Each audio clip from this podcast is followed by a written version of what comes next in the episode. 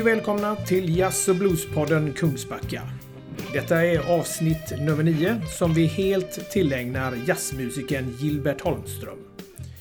Jag heter Ove Källström och jag åkte ner till Maggan Emark som hade bjudit hem Gilbert till sitt hem i Åsa en söndag i april 2021. Här följer en inspelning från deras samtal blandat med en hel del av Gilberts musik. I början här hör vi en liveupptagning när Maggan och Gilbert mjukar upp inför intervjun. Varsågoda!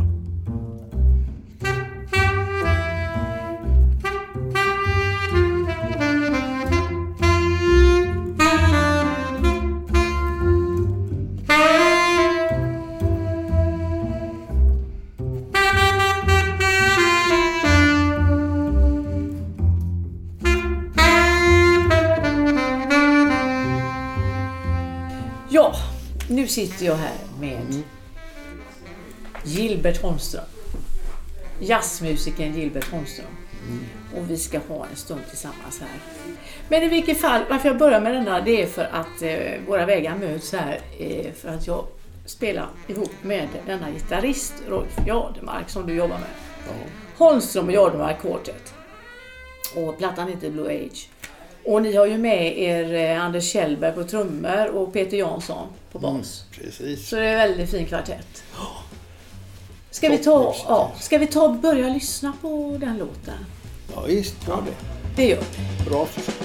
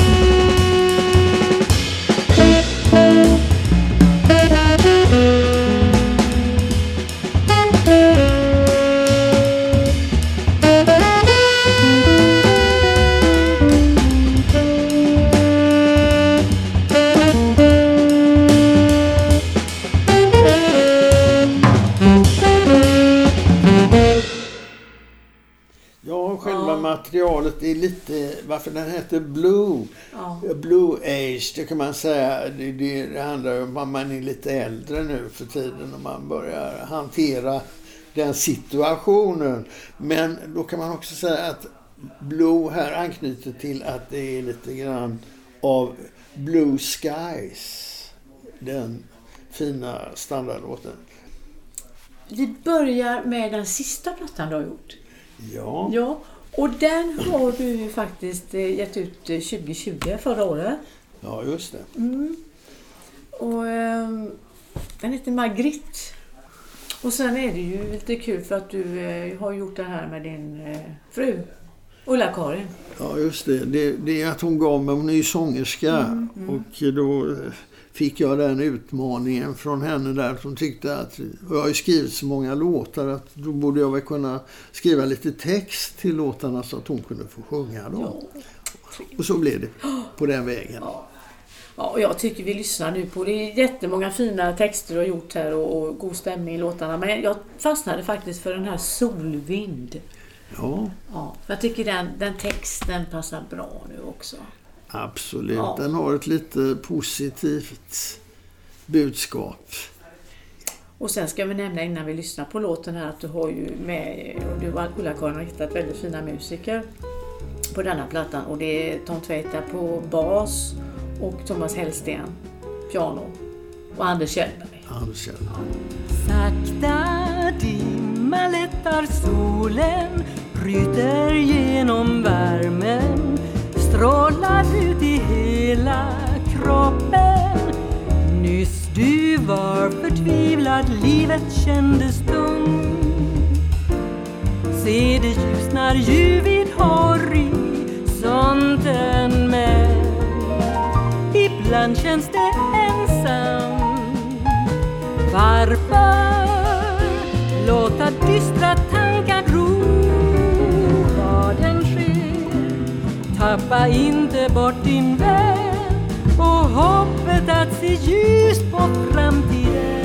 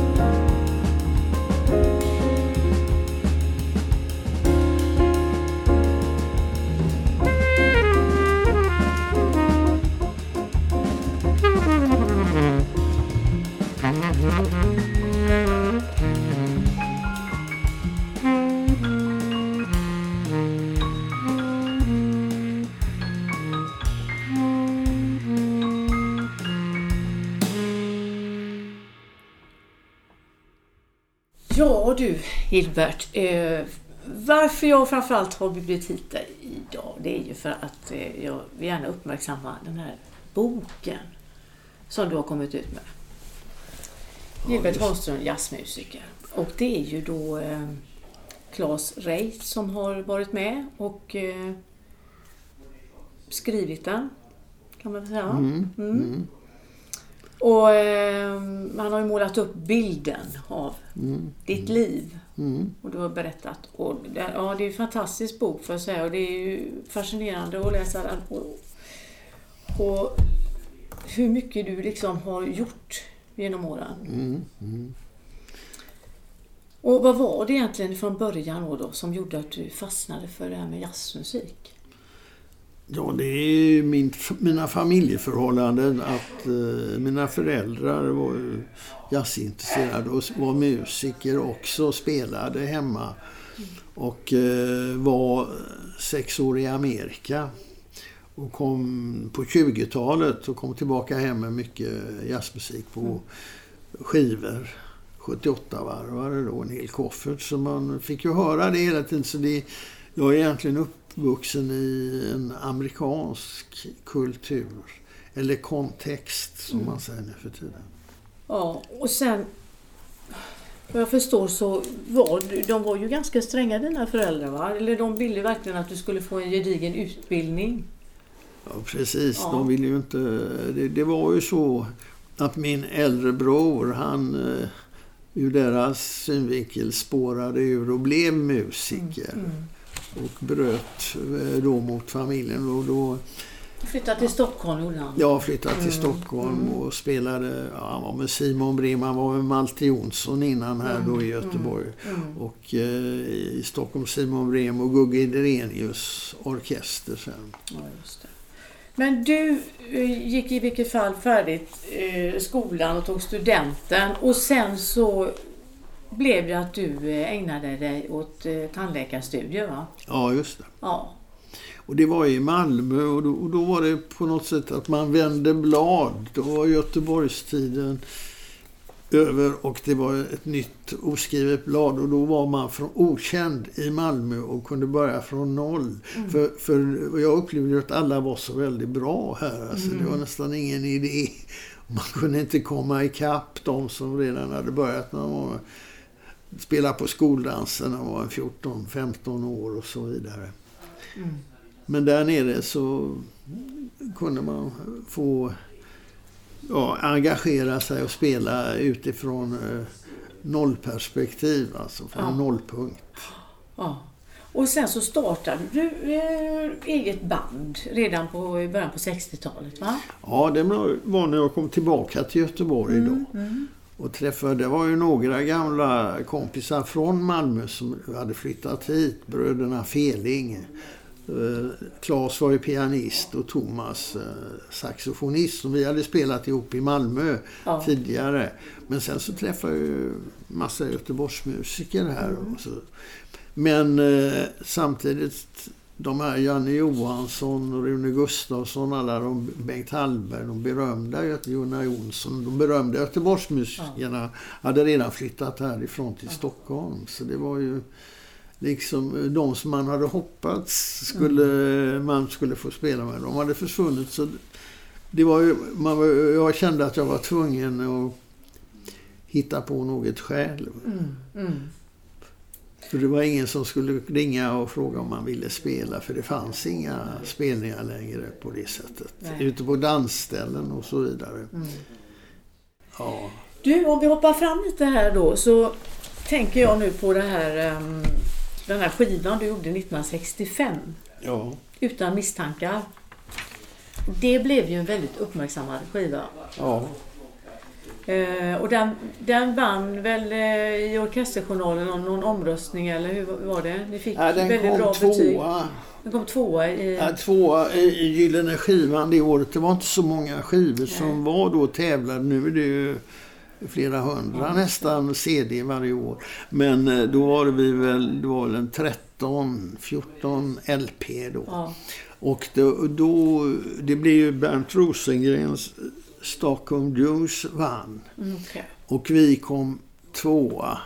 Men eh, egentligen den som borde vunnit trea, det var ju Monica Zetterlund och Bill Evans kom trea. Så det, det skäms man ju nästan för idag. Den legendariska plattan. Ja, den fantastiska.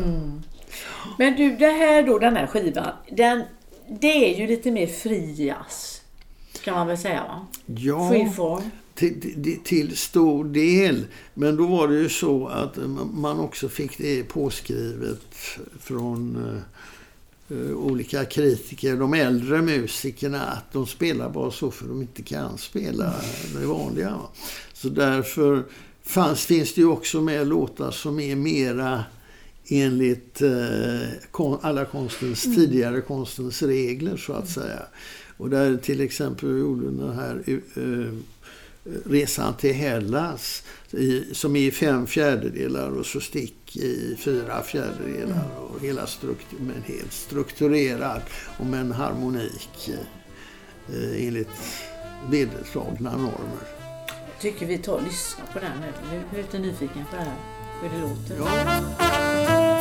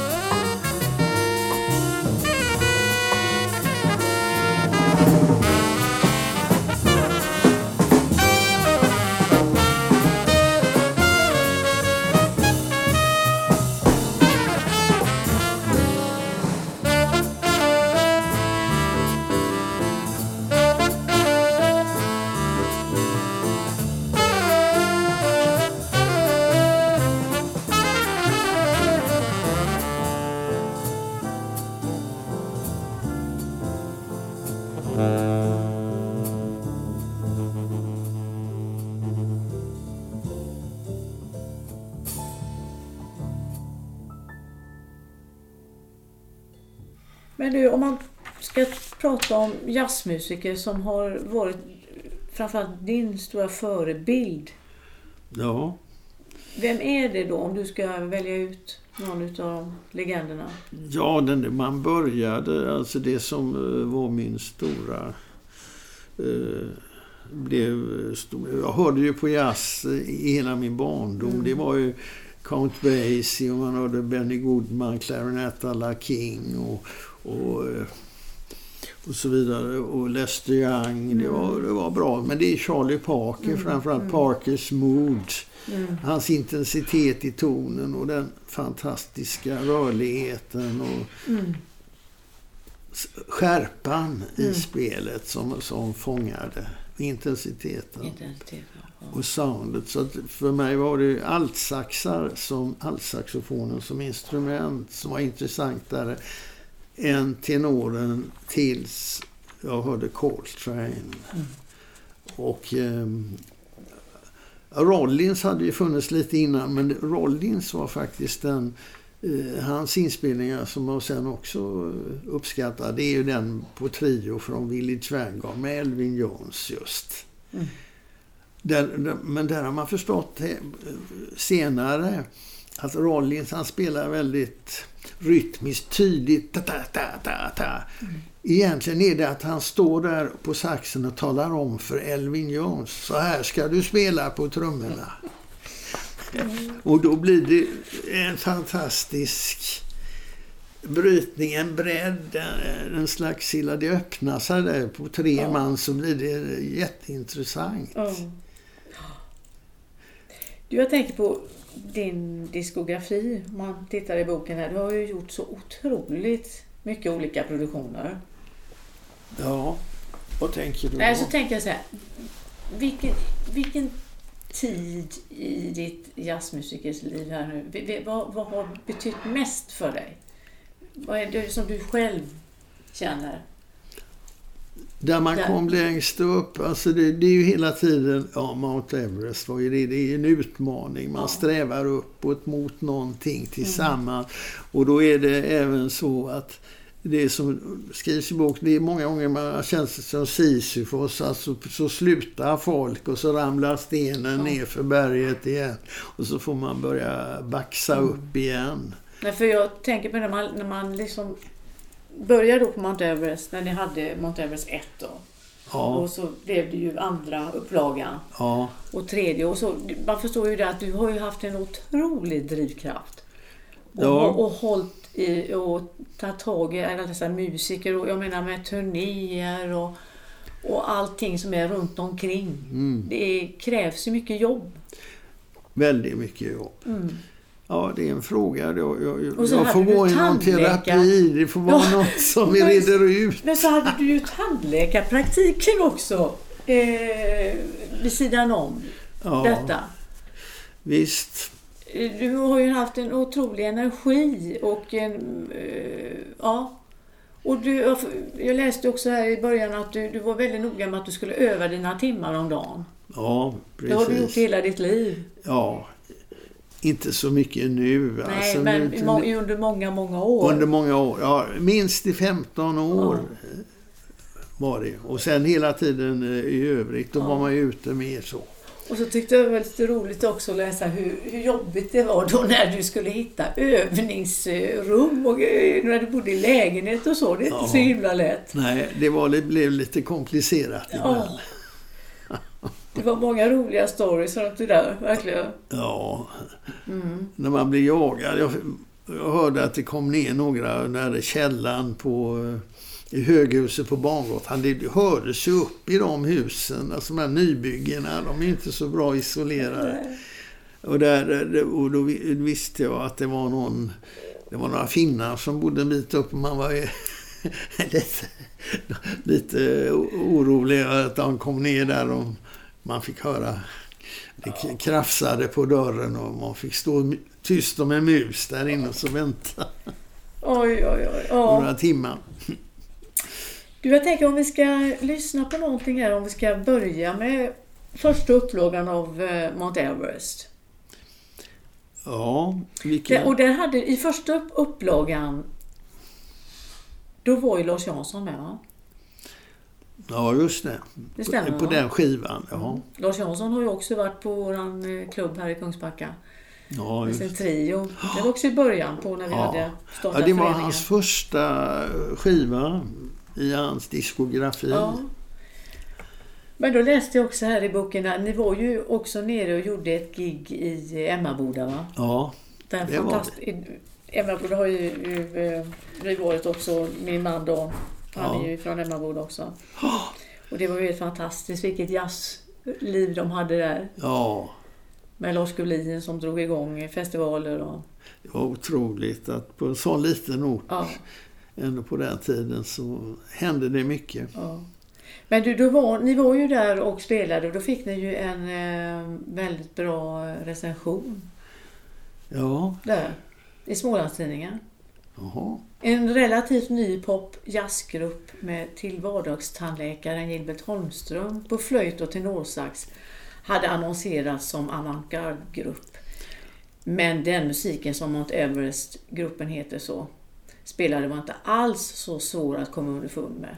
Den blev ett av de mest uppskattade musikinslagen på lördagen. Ja, Skrev de. det, det var roligt. Ja.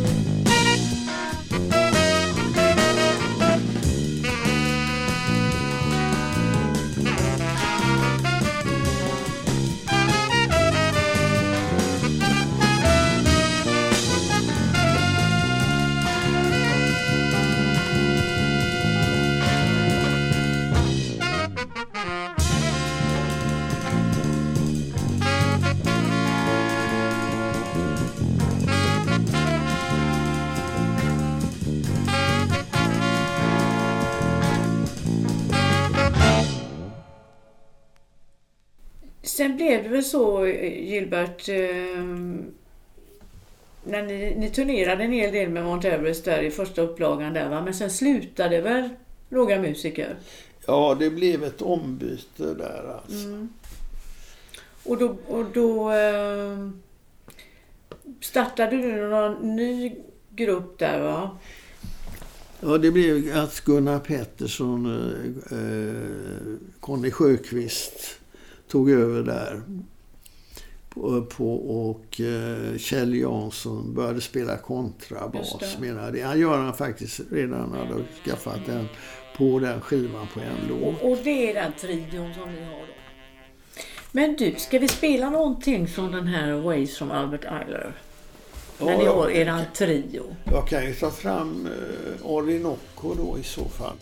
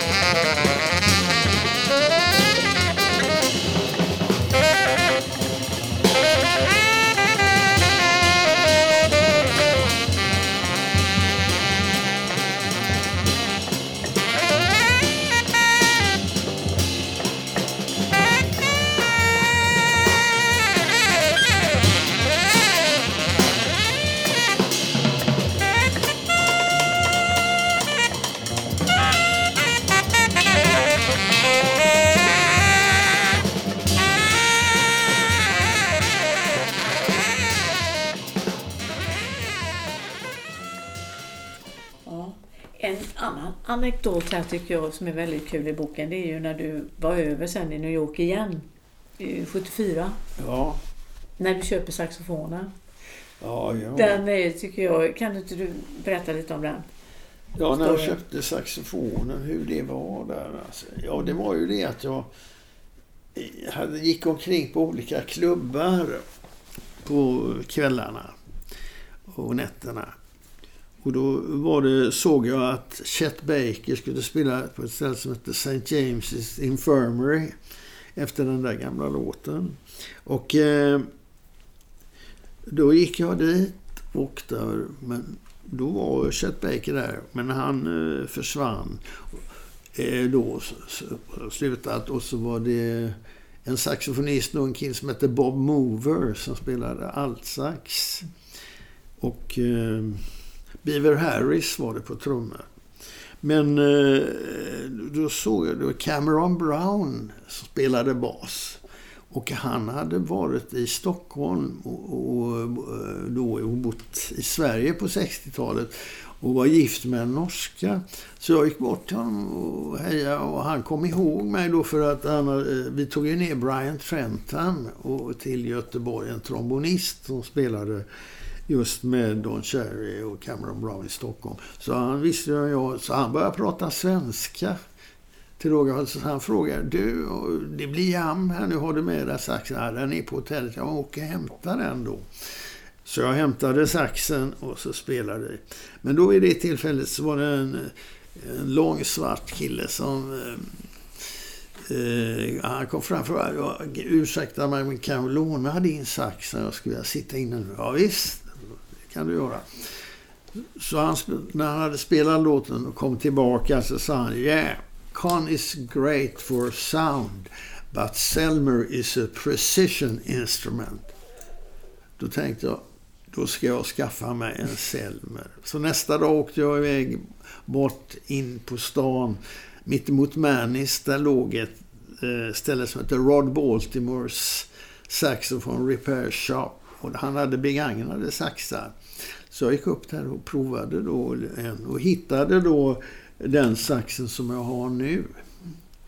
Som var lite speciellt. Så sa, ja den tyckte jag var fint sound i.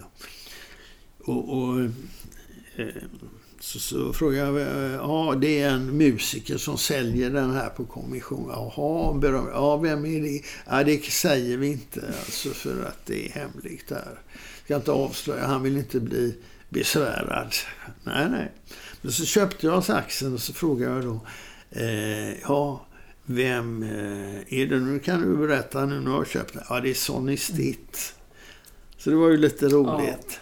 Ja. Eh, men i samma veva när jag stod och, och spelade och provade saxen så kom det in, tittade in en lång trevlig kille och tittade bakåt och kollade sådär. Så när jag kom tillbaka ut så höll de på att jobba på hans sax. Och så presenterade han sig då. Ja, I was from Sweden. Yes. Och så pratade vi om saxar. Så, yes, you have a beautiful sound in that horn. Så, men eh, jag älskar min egen Mark 6. Alltså, som han, ja, den är Ja, vad, heter, ja, vad heter du? Ja, jag heter Michael Brecker. Ja, jag känner igen det här, tycker jag. Det var lite roligt. Ja, har inte du spelat med Horace Silver? Jo, oh, det stämmer, så han. Det är så. Ja.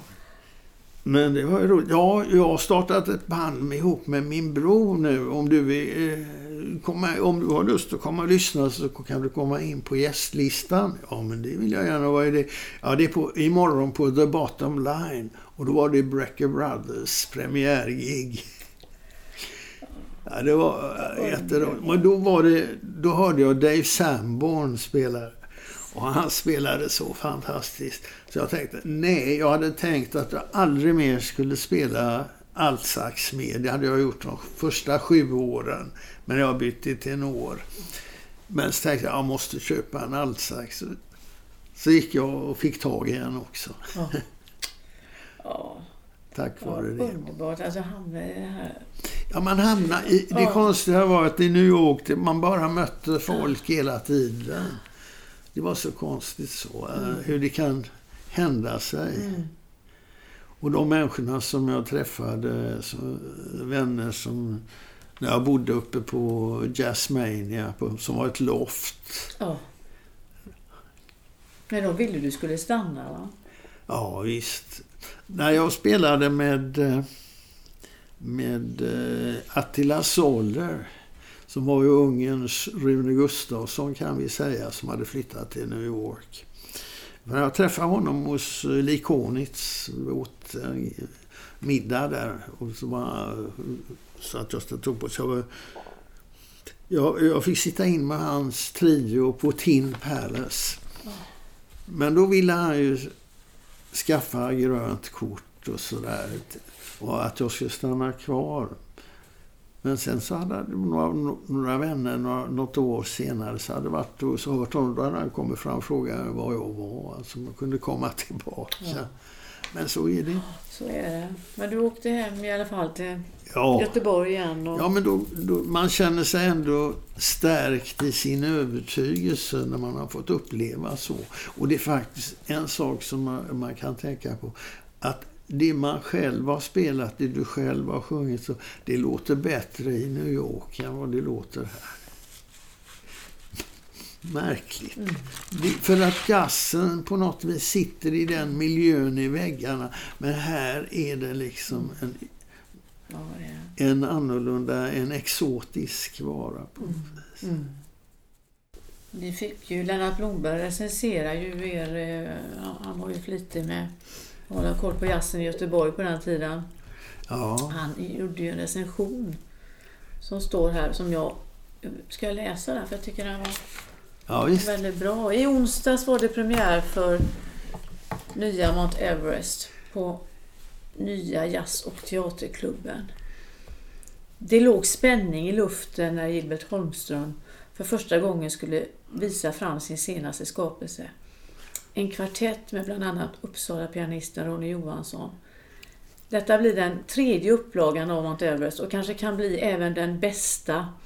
Det finns mycket som tyder på det. För att vara första gången man spelade offentligt var det ett förbluffande fint samspel musikerna emellan.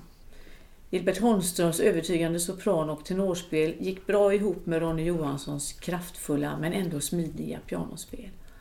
Och nog fanns det en hel del av den kontakt som John Coltrane och hans pianist Michael Tyner hade på sin tid. Men det bästa var att man också förmådde skapa en härlig kontakt med rytmsektionen som bestod av det unga paret från Änglaspel, Mats Nilsson bas och Anders Kjellberg trummor. Mm. Ja, det är härliga musiker de här. De med dig. Ja, jag tycker det, det, det var nog på så, så sätt en höjdpunkt. Alltså den gruppen med de som, de spelade, som vi spelade då, där, det, det hade kunnat gå hur långt som helst internationellt Ja. och i USA och så vidare. För att eh, det fanns en bredd, för jag menar med Mats då, elbas och eh, att Anders Kjellberg både är, är en svängig Mm. walktrummis, jazztrummis, men, men även beat. Ett övertygande Mm. trumslagarspelare i, i det kraftfulla. Så, så kan man täcka hela jazzhistorien som den var då fram till, med fusion och, och ändå tillbaka till Miles Davis eh, 50-talsband. Alltså, jag tänker Milestones-skivan, Philly Joe Jones och Paul Chambers. Mm.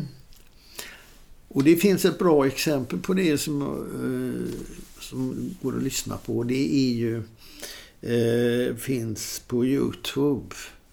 Och där står det Mount Everest jazzkvartett eller jazzkvartett kan du då googla på där och komma in. Och då är det en eh, tv-sändning med Krille Bostedt hade. Eh, sån här jazz i veckan eller vad det. Och Från Norrköping. Mm. Live. Och där vi spelar tre låtar just som är... Och, ja, det, tycker jag, det är jag väldigt nöjd med. Så visar på den kapaciteten kapaciteten och kraftfullheten som fanns då i det bandet. Mm. Ska vi lyssna på den här eh, Latin då?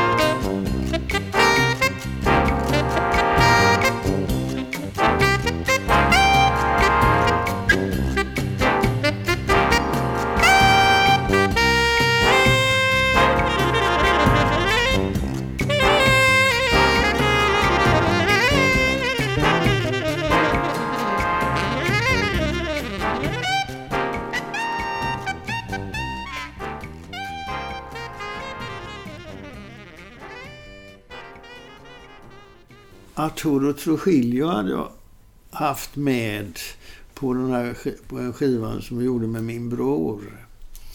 Christer Honom har jag träffat eh, på en klubb som var nere i stan, en latinklubb. Och vi var där och spelade en del. Jag tror Roffe var också, mm. många gitarrister där. Och eh, där träffade jag även Peter Almqvist. Och då blev det gitarr, Peter Almqvist och Mori var kvar. Eller, eller Mori kom in då efter Mats mm, Nilsson. Mm. Och Micke Andersson var kvar. Han var den enda som var kvar. När man fick grunda upp igen. Men då till skivan, då blev det ändå... Det blev, man vill ha den, mer den där tyngden som kommer med ett piano i kompet. Så mm. att först, det finns faktiskt en tejp, vi var ute och spelade i den, eh, i den formen utan piano, det vill säga med gitarr och, och kongas, trummor och bas och sax. Men eh, den har jag någonstans liggande så kanske kommer ut något ur den. Men eh, den tejpen. Men eh, det blev inte så lyckat. Så jag satt och gjorde några kompositioner som är på den här skivan. Då. Mm. Latin Blue. Latin Blue. Ja. och så Ben Besjakov eh, som jag har träffat då. Jag tycker vi lyssnar på den.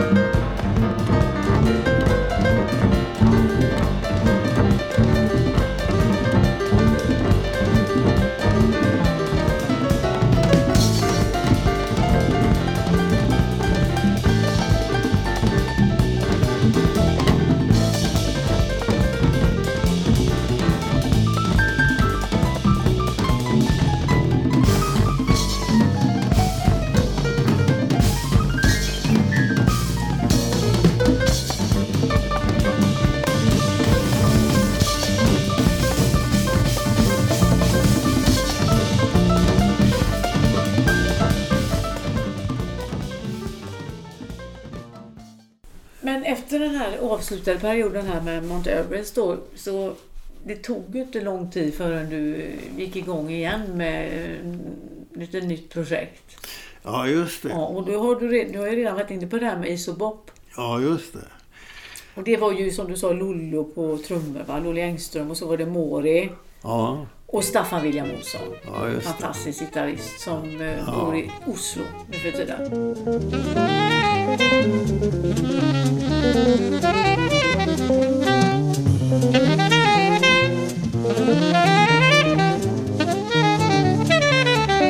Mm.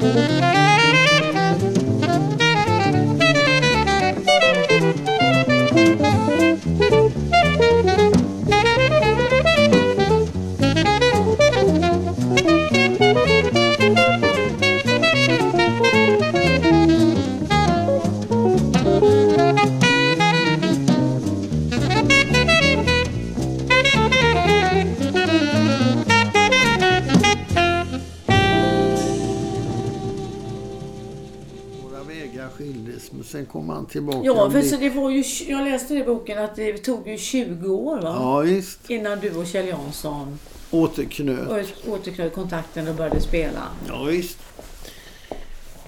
Men han ville ju göra sin musik och hade skrivit mycket och är fantastiskt eh, tagit på sig otroliga projekt där med, med Ellington och allting och är eh, väldigt har ju arbetat otroligt hela tiden.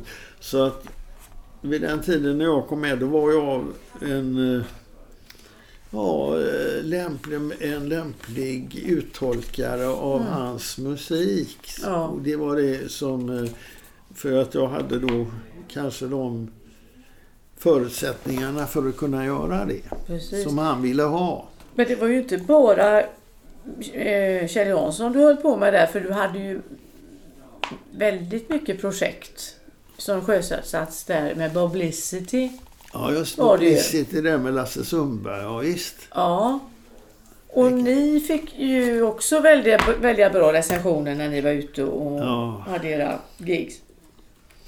Och den här tiden med Mandelbrotts då? Ja, den kom ju då alltså 2008 var Mm. Ja. det. Den. Det har jag en låt på den där listan från den. Som heter The Mandelbrot, den listan du fick. Ja, där. precis. Ska vi ta och lyssna på den då? Ja, den kan du lyssna på. Mm.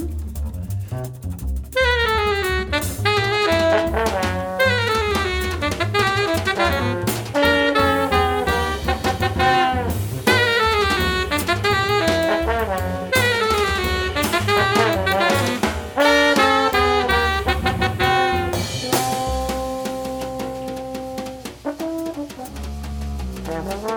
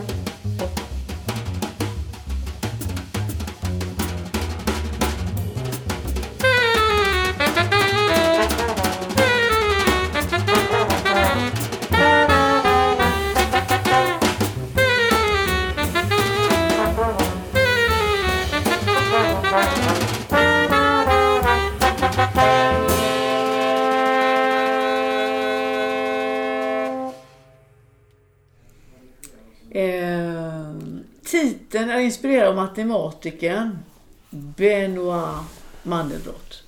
Ja, Ja, och det är lite också som en eh, hälsning till min bror. För han gick reallinjen och var mycket eh, var inne i matematik. Jag gick latinlinjen. Jag var bättre på språk men dålig på matte.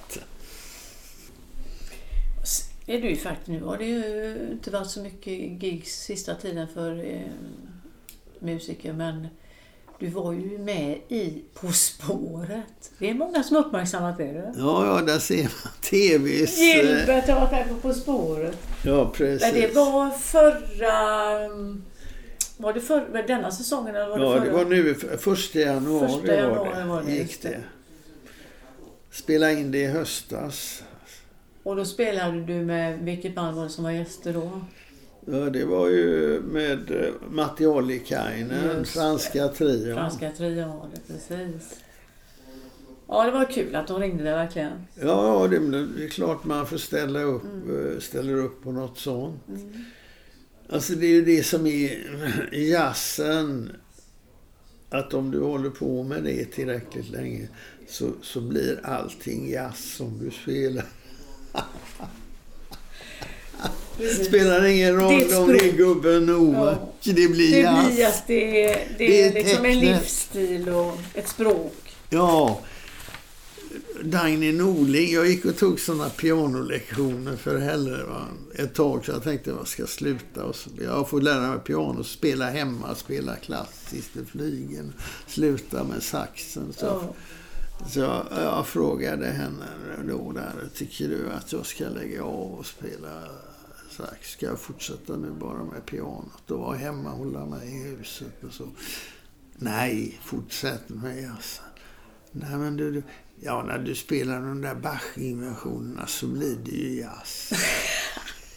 det låter bara jazz. Ja, det var ju roligt sagt. Men de satt säkert och improviserade de här gubbarna med. Ja, Det var den tidens jazzmusiker. det gjorde de säkert. De kunde nog inte låta bli. Nej. Du, jag tänker vi kanske skulle avsluta den här ehm, intervjun. Mm. Eh, och eh, jag ska säga det än en gång då den här fantastiska boken som har givits ut av Claes Reit. Ja, jag måste säga han är, skriver det så Ja. fantastiskt bra. Så det är mycket, det är Claes Reitz förtjänst att... eh, Ja, just det där som du säger så. med tiden, att man liksom vaggas in i, eh, och känner av liksom de här olika tiderna Ja. ditt liv. Tycker Ja. jag var väldigt häftigt faktiskt. Och sen är den utgiven på tid och bokförlaget Tid och Rum. Ja, Den är utgiven på. Om det är någon som kan vill söka efter den här fina bok. Och jag tycker vi avslutar eh, Gilbert eh, med eh, en låt som du då ifrån den här Marguerite-plattan här som du gjorde förra året. Den här texten tycker jag är så bra. Den här tick-tack. ja, det tycker jag. Den tycker jag du har liksom, ja, den berör alla. Tack. Eh, och tusen tack för att du kom till eh, Kungsbacka Jazz och Bluesförening. Jättetrevligt att få komma hit. intervjun. Och jag hoppas att vi kanske kan eh, ses någon gång på klubben också. Du får spela där framöver. Gärna. Så vi säger helt enkelt så att vi, eh, vi tackar för oss och så lyssnar vi på eh, en låt av Gilbert och Ulla-Karin sjunger. Tack ska ni ha. Tack. Tick-tack, tiden går, den aldrig stilla står. Sakta rinner bort ditt liv.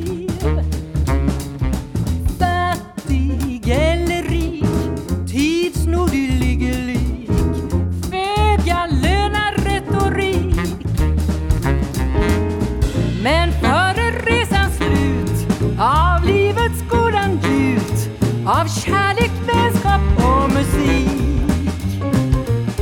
Ännu finns det hopp, ryck upp din trötta kropp. Dansa, sjung och spela upp.